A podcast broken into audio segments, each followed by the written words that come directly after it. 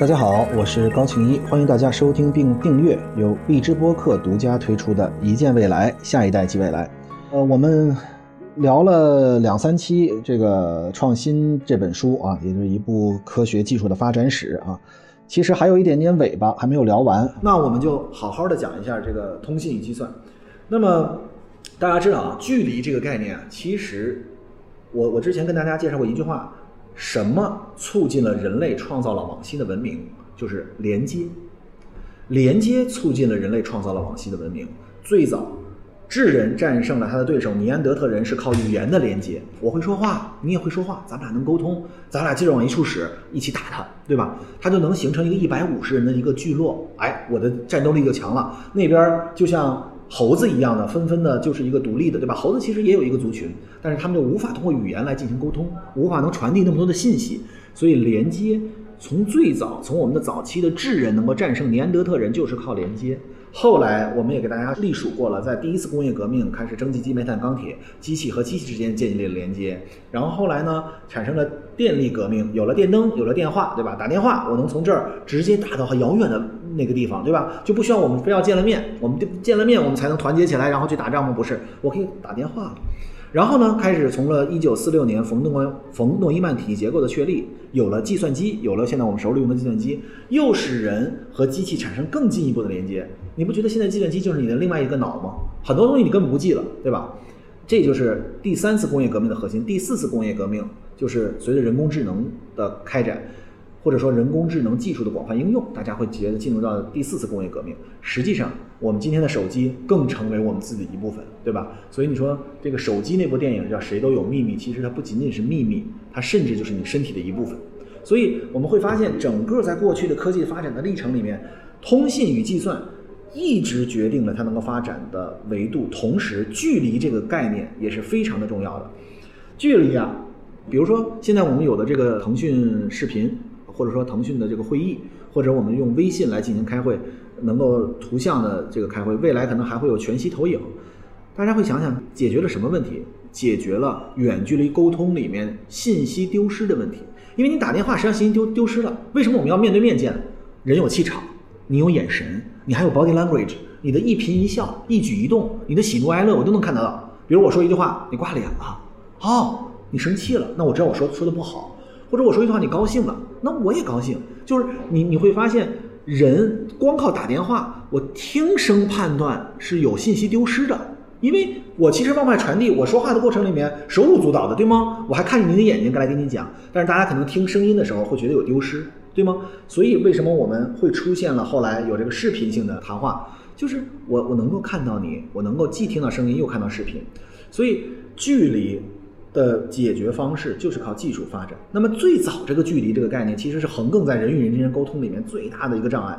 那么我给大家举一个例子，在十九世纪，就是一八三二年，就是第一次工业革命之前啊，这个有一艘船叫这个萨里号啊。这个萨里大家可能知道有部电影叫《机长萨里》啊，就那个词，就是开了个 A 三二零，结果降在了纽约那个河上，对吧？他平稳的把一个飞机的人都挽救了啊，这一个名字啊。这个上面呢有有几个人，其中一个人呢。叫摩尔斯，这个人的全名叫萨默尔摩尔斯，时年四十二岁。我说到这儿，大家可能还没有什么感觉，说这人是谁啊？摩斯电码，摩尔斯电码。我一说这个，大家就知道，风声、敲击，哒哒哒哒哒哒，你把我打死了，我闭着嘴我也能敲击出来传递信息，对吗？那就是摩斯电码。那么当时就在这艘船上，在一八三二年的时候，他这个人是干嘛的呀？他是给这个名人画肖像的。现在我们能想到的就是路边艺术家，你过来一人，我给你画画。但是他也比路边艺术家要强，他他是给名人画肖像的，包括总统啊。但是呢，他觉得自己啊，现在就好像我们每天，我们每个人都觉得会不会被时代抛弃？哎呀，我是不是老了呀？是不是我的核心能力已经不是这个时代了呀？是不是新的人马上就会替代我了？他当时在那发愁，他当年四十二岁，跟我一样。哎，你发现没有？这个人啊，跨越几百年的焦虑都是一样的，都是觉得自己没用了，都是觉得自己被替代了，对吧？他当时觉得自己辉煌不在，但是呢，他总是想努力的这个完成自己的杰作啊。其中一个就是他要极其详细的描述卢浮宫的大画廊啊，他努力了好几个月了。呃，他五年之后的回忆啊，他说。他们谈论了在电磁领域的新的科技发展，以及安培实验。安培大家知道，这是一个物理学的名词，对吧？衡量电量的。呃，另外一个乘客问，这个电流是不是可以沿着长长的电线传到很远的地方而不受阻碍？富兰克林说，已经证明了能够让这个电流沿着电线传很远，并且速度非常快。就在那一瞬间，大家好好想想，富兰克林说的是，电是可以沿着电线传很远的距离，对吧？就好像今天我告诉大家。你的那个电源插口那二百二十伏是从很远地方传过来的，它比如先是高压，大家知道发电站出来之后先要把它加压，因为你压力足够高的时候，电压高的时候，它传输里面损耗小，你不能二百二十伏上电上那个电网，你一定是加高压、超高压，然后它能传很远的地方，然后呢再有变压器把压给降下来，然后呢你那儿再插一个电源，你用的这个电源是这样。好，这个我觉得大家都能够知道，或者今天我一说你一想就能知道。但是如果我告诉你，电门就是那个啊，你一摁就死了那个电门，给你供电的，给你供电灯的，给你供电话的，能够上网，你信吗？你可能觉得不对吧？上网的是另外一根线啊，怎么怎么是，怎么可能二百二十伏的电压能够上网呢？你你会觉得我的 WiFi 也没插那上面，都是一个局域网的插口，对吧？就是你会觉得很匪夷所思。摩尔斯当时也在想这个问题，摩尔斯想。是啊，电能够从这边，然后一直到那边，然后进行传输。但是电能够承载什么东西呢？如何承载这个东西呢？好，摩尔斯说，沿着电流电线抵达远端的时候，可以通过某种方式让电流携带信息，能够让电流携带信息。如果在电路中任何需要观测的部分能够看到电流的存在，那么我没有理由认为信息情报不能通过电力进行即刻传输。大家明白，就是我如果能够在电力，就是在传电的过程里面加一些信息进去，你觉得好像哎呀，这个电多多可怕。其实从科学领域里面，极超高压电跟二百二十伏的电跟五伏电没有什么区别，它只是它的不同。对人的伤害虽然有区别，但是传递信息这件事情是没有区别的。所以这个摩尔斯后来他就他最早是想弄电报啊，摩尔斯利用了一根电线。它只用一根电线的版本，然后呢，摩尔斯发明了一种用于电报的二进制数字字母，叫做摩尔斯电码。和很多发明家一样啊，这个我也要跟大家展开来说说。就是其实你知道，摩尔斯电码今天我们哪怕在谍战剧里都能看到。但是当时这个发明家发明了这个事儿，就是摩尔斯发明了他的电码。大家想想这件事情对于一个编码，对于一个能够远距离传输信息是多么重要。你不需要放鸽子了，你不需要打电话去说声音了，你只需要通过这样的打电报的方式，或者说这个传递信息能够通过电电力的方式多好。但是任何一个创新者，他都要经历很多的战斗来捍卫自己的权利。他在法庭上诉讼达到十五次。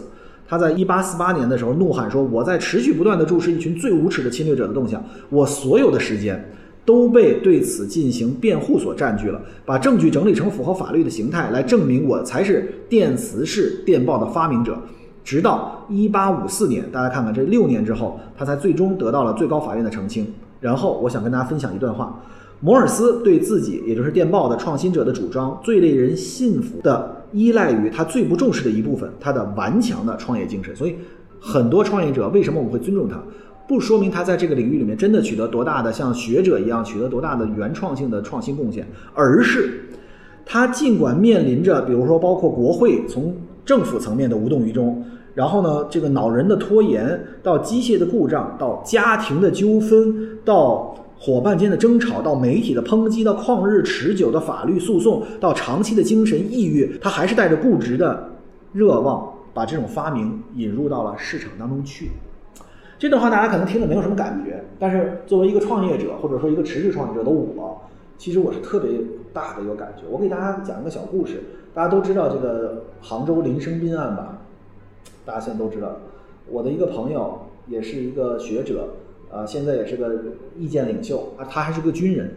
他在四年以前，因为说了几句，说他看到的情况，他认为这里面有极大的问题，他认为这里面可能会有一些，呃，不是像林生斌所宣传的这样的状态，而提出了一些质疑，进而被林生斌的团队花钱花钱。大家注意啊，这个我敢说，因为他一定是他的问题。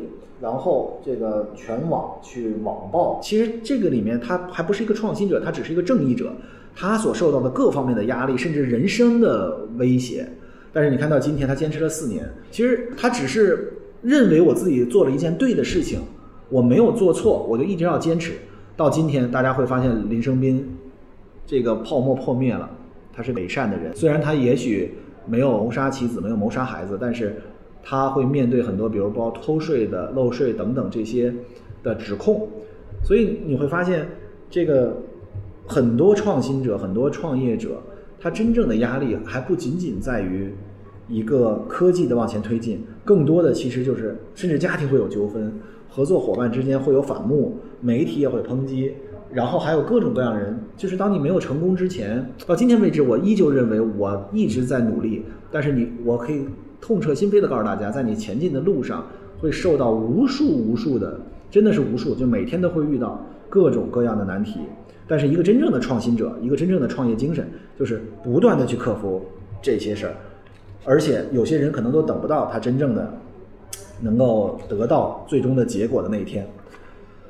然后我们接着往下说，那么还有一个问题就在于谁发明了计算机？在今天我们可能认为，包括我也给老跟大家说，是一九四六年冯诺诺依曼体系结构。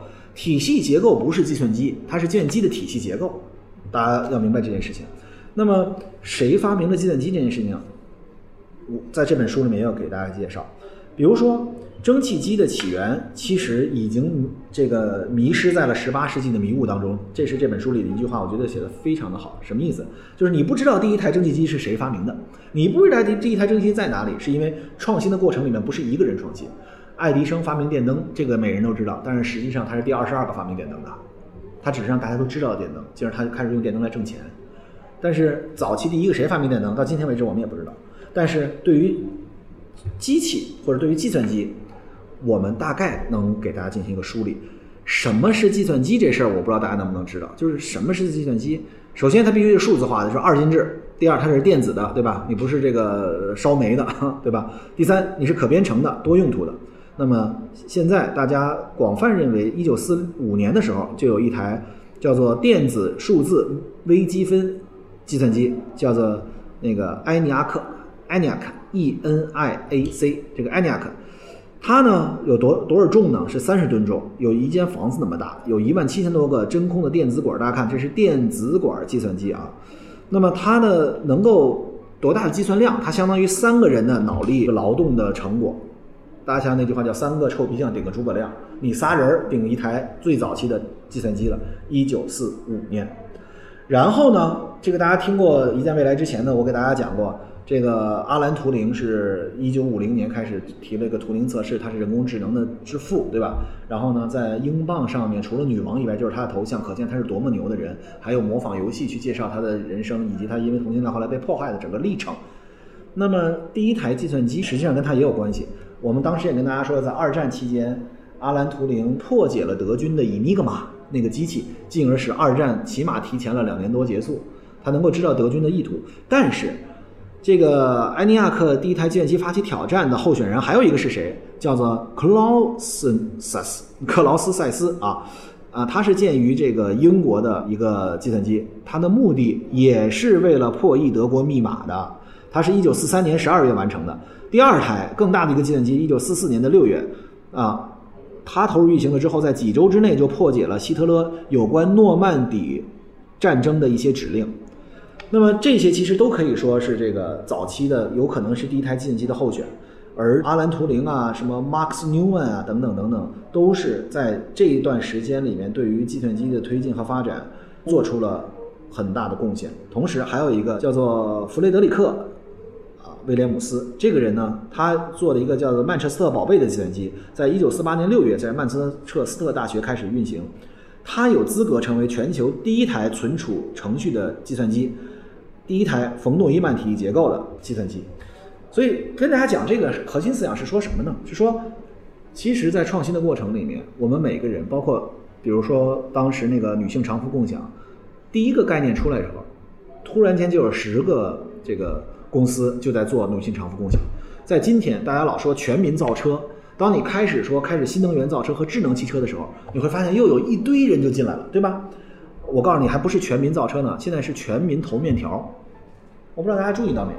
你无论在抖音还是微博上刷，你老能看见各种面条的广告，你发现没有？新的那种面条，武汉热干面，说北京的这个，为什么那么多面条呢？大家想过这事儿没有？因为最近一段时间，过去一年里面，在新消费领领域里面，大量的资本进入到了食物消费，面条啊、快餐米饭啊，到这个领域里面。那大家会问我，说投资人是突然间就觉得这条赛道，大家都意识到了啊？前后仨月都看到了说共享长服牛了，还是前后仨月都看到面条牛了，还是前后仨月都看到车牛了？是这样吗？绝不是。但是你要知道，投资人的逻辑跟一个创业者逻辑是不同的。一个投资人最怕的，他怕亏钱吗？我问你，投资人最不怕的是亏钱，他怕的是错过。这个赛道出现了，我哪怕往里投，比如说你投一百万，哇，心好疼啊，这是我终身的积蓄啊。但是作为一家企业投资企业来讲，一百万投进去，它有可能博出来的是多少多少个亿。而我们看到的不是他失去了，一旦他失败了，这一百万没有了。所以你要知道，一旦这条道成了，而没有投那一百万，对于这个公司的毁灭性打击，和我投了人家，我损失了一百万的打击，这两者之间，它一定是倾向于要博大。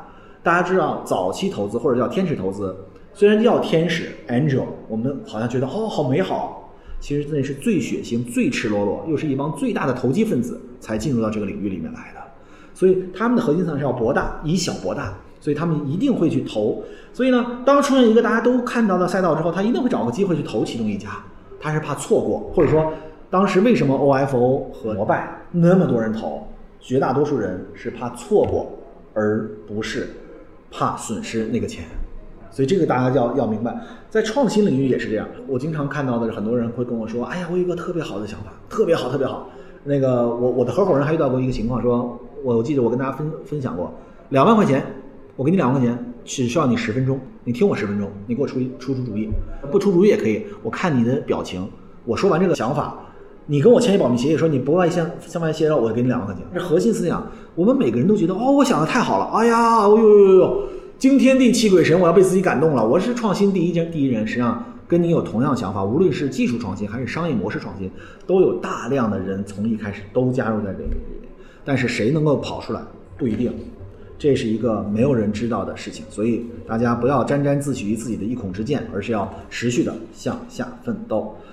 那么最后的一个话题，因为这本书的这一章节，其实我建议大家，它的第六章通讯与计算，大家可以好好看一看。这一章基本上就可以知道，在过去的十到十五年，甚至过去三十年，能够有的技术发展。提到三十年，我想说的是什么呢？就是。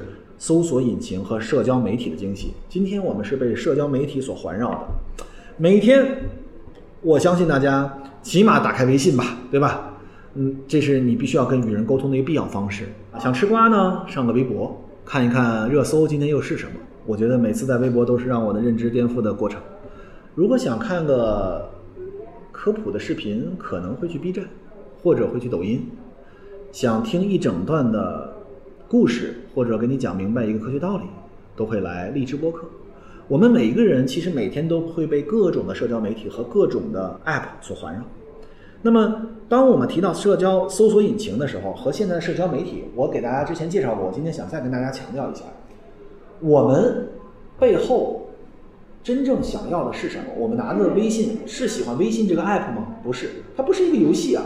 我不是玩着微信，我我自己的本机在打微信，甚至它不如一个贪吃蛇，它不如一个那个小炸弹，它没有意思的。我们喜欢的是微信背后的连接，而是微信背后的那个它，无论喜不喜欢，或者说它的重要程度是足够高的。但是原来我们的与互联网背后的那个它的方式是什么？是无法这样的点对点的连接的。我们是需要准备一个问题的，我们需要向互联网提一个问题。这个时候是什么？就是最早的搜索引擎。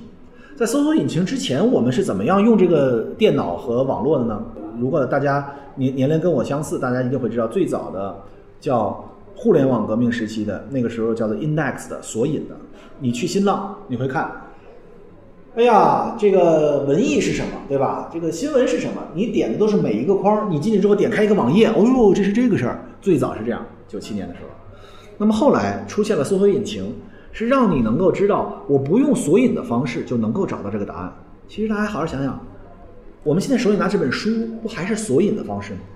它有一个索引，它前面这个目录就是一个索引，我想看什么，我就是要通过这个索引才能触达到，对吧？那为什么很多人现在不爱看书了？其实就说，哎呀，我得看你这么多，我才也不知道我想要的那个问题在哪儿。所以，第二个阶段就变成了，我需要向互联网提一个问题，你需要有一个框给我，我提一个问题，我搜索一个人名，然后你给我回馈一个答案，然后呢，它就有一个算法，需要与我提的问题最为相近，我就认为这是对的。大家会想。现在为什么会在网上有很多人所谓的全民自媒体时代？比如说，你有一件事情不明白，你可能会关注了哪个博主，他一般会给你讲。他实际上就相当于是这个互联网革命最早是索引方式，是我们每个人自己去找答案。后来我们变成提问方式，我们自己上网络搜一个，包括现在热搜其实还是这样，就是我给你一个热搜，我看看什么东西你感兴趣啊。但是更进一步的时候，如果你需要有倾向性的认知，一个人想要针对你的问题回答的时候。我们大概率就会到一些细分的领域里面去，比如你要对科技感兴趣，你会去听一见未来，因为我会针对这件事情给你提出一个问题，解答你的这个问题，进而给你梳理清楚。所以其实这个逻辑与整个互联网发展的逻辑是相似的。但是大家注意，在搜索引擎时代，我们起码还具有一个能力是提出一个问题。在今天投喂的时代，大家注意哦，你去听一见未来，是你知道我想要什么，进而你高琴一给我提供出来，这是你主观判断哦。而不是我高兴一分析你，你想听什么呀？你今天想不想听霍尊的八卦呀？我跟你聊聊这事儿吗？不是，但是在互联网上有很多人，有很多的程序，通过 AI 算法去感知你对什么感兴趣，进而给你推送，那跟这件事情是完全不同的。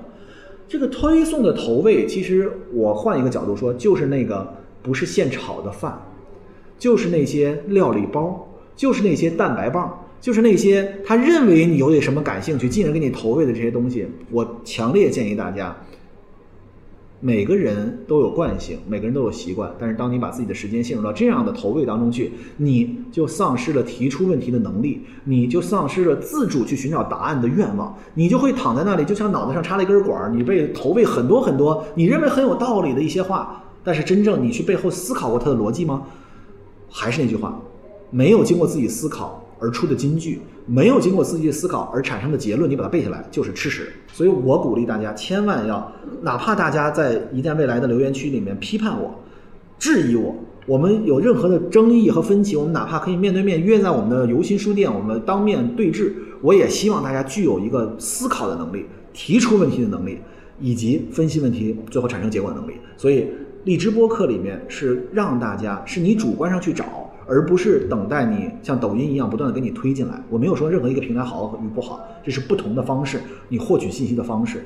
所以，其实这件事情就是从搜索引擎和社交媒体从最早开始。一九九七年，Larry Page 和这个谢尔盖布林这两个人就是谷歌的联合创始人。Larry Page 是谢尔盖布林的老师，很有意思，他们俩一起创作。他们最早那篇论文叫《Bringing Order to the Web》，那是最早谷歌。这个 PageRank，谷歌的这个搜索的一个最基本的方法，或者说它的这个技术。然后呢，后续他们又完成了一个著名论文，叫做《大规模超文本网络搜索引擎剖析》啊。其实这样，在每个领域都有这种情况。比如说，呃，我们这个复杂网络领域里面最牛的牛人啊，呃，如果有同道之人，咱们就握握手，叫马克纽曼 （Mark Newman）。马克纽曼，我非常欣赏他。他是这个圣达菲研究院的研究员，他是物理学家，他是早期开始做复杂网络。那么他最早的几篇论文。比如说，Finding Community Structure in Graph 这种论文，就像是 Larry Page 他们，只不过他们在搜索引擎领域里面写出了一个论文之后，把它应用在产业界，进而成了一个到今天为止的巨头谷歌。而 Mark Newman 所谓的这个复杂网络领域里面，到今天为止暂时还没有一个大的企业出来。但是大家知道，我们所用的很多社交媒体里面都用了复杂网络相关的技术，比如说如何区分人在网络中的重要程度。你在微博上谁的粉丝量大，谁就大吗？不是吧？微博里为什么有金微啊？为什么会有黄微啊？他会从各个角度维度评价你。你在微博上跟谁连接啊？你到底支持谁啊？你 follow 谁啊？其实这些都是复杂网络领域里面非常根本的一些概念，而这些都是从最早三十年前就已经埋下了它的种子。后面呢，他还介绍了人工智能，因为人工智能我给大家介绍了太多次的。整个发展历程了，从一一九五六年美国达特茅斯会议开始，John McCarthy 第一次提供人工智能这个概念，到后来不断的到三起两落，然后呢有这个 IBM 的深蓝战胜了国际象棋世界冠军卡斯帕罗夫，到这最近的一次这个二零一六年、二零一七年，AlphaGo 战胜了李世石；二零一七年战胜我国世界冠军柯洁，拉开了人工智能第三波浪潮。它背后的基础叫做神经网络。那么，其实这是人工智能整个发展的历程。这些在一线未来里都讲过，同样在这本书里叫做《创新的起源：一部科学技术进步史》里面，也都给大家详细的剖析了。所以，欢迎大家能够在今天听完这一期之后。在留言区里面告诉我，在过去这六十几期里面，你最喜欢哪一期？一见未来，你最喜欢我跟你谈论的是电影吗？科幻的电影吗？还是一部书籍？还是一个我给你所讲我的投资案例？还是我在二零二零年十一月二十四日凌晨四时三十分十二秒陪伴着大家看到了嫦娥五号？还是我给大家讲了 Virgin 的 Galaxy，然后讲了 SpaceX，然后这个空天的探测？还是大家认为我对人工智能的一些小故事让大家印象最为深刻？欢迎你在留言区给我写下来。我们还有三十多期，一期一会。谢谢大家今天的陪伴，我们下次再见。